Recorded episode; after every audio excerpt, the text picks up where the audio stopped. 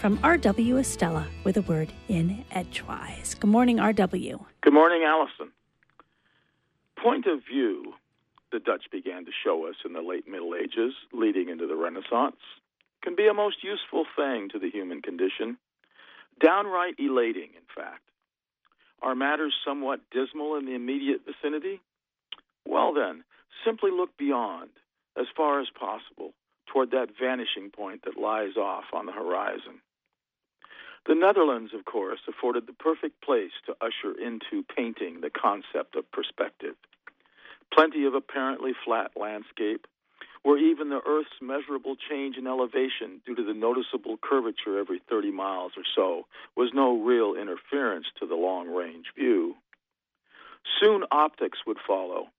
The neighboring Germans to the east and the Italians to the south were experimenting with combinations of lenses, so that within another century or so, Galileo provided new accounts of the heavens above. In our present era of burgeoning anxiety regarding climate change and other related dilemmas of hitherto unimagined proportion, we should take some solace in our ability to contemplate the far flung, despite the many ways we demonstrate our short sightedness in the meantime.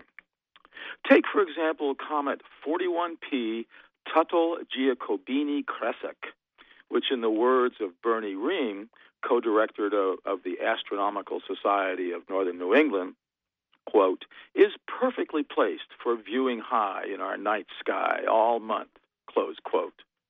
Reim's predication conjures up a view that some great designer builder has, quote, placed, closed quote, the comet where it is. A notion that suggests some force larger than ourselves is at play in the universe the universe that our Earth and its solar system are only one small part of. Yesterday's Maine Sunday Telegram featured an article titled Marchers Rally Around Climate Change, which dealt with the, quote, thousands of people across the U.S. who marched in rain, snow, and sweltering heat Saturday to demand action on climate change. Mass protests that coincided with President Donald Trump's 100th day in office and took aim at his agenda for rolling back environmental protections. Closed quote. This semester, for the first time, the Honors College at the University of Maine adopted a new pod with which to conclude its two year civilization sequence.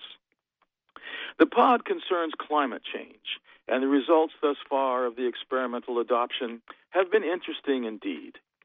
Among the readings have been the Climate Change 2014 Synthesis Report summary for policymakers specific to Maine. Numerous other documents and videos have been included as well.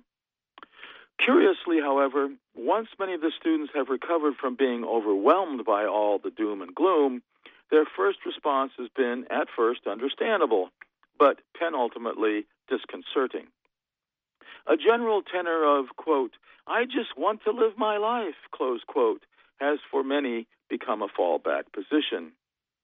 Those of us elders who marched during the 1960s and 1970s to eventually stop our country from attacking another country, specifically Vietnam, view our current difficulties regarding climate change as a battle of infinitely larger scale, of stopping our country from attacking Gaia, our Mother Earth.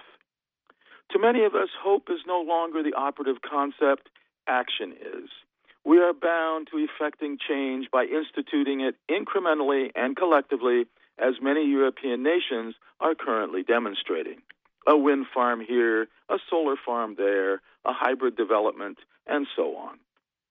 The time is at hand, as St. John tells us in Revelation. The time is at hand to leave off merely trying to persuade those who would gainsay or otherwise make excuses for our attacks against the planet.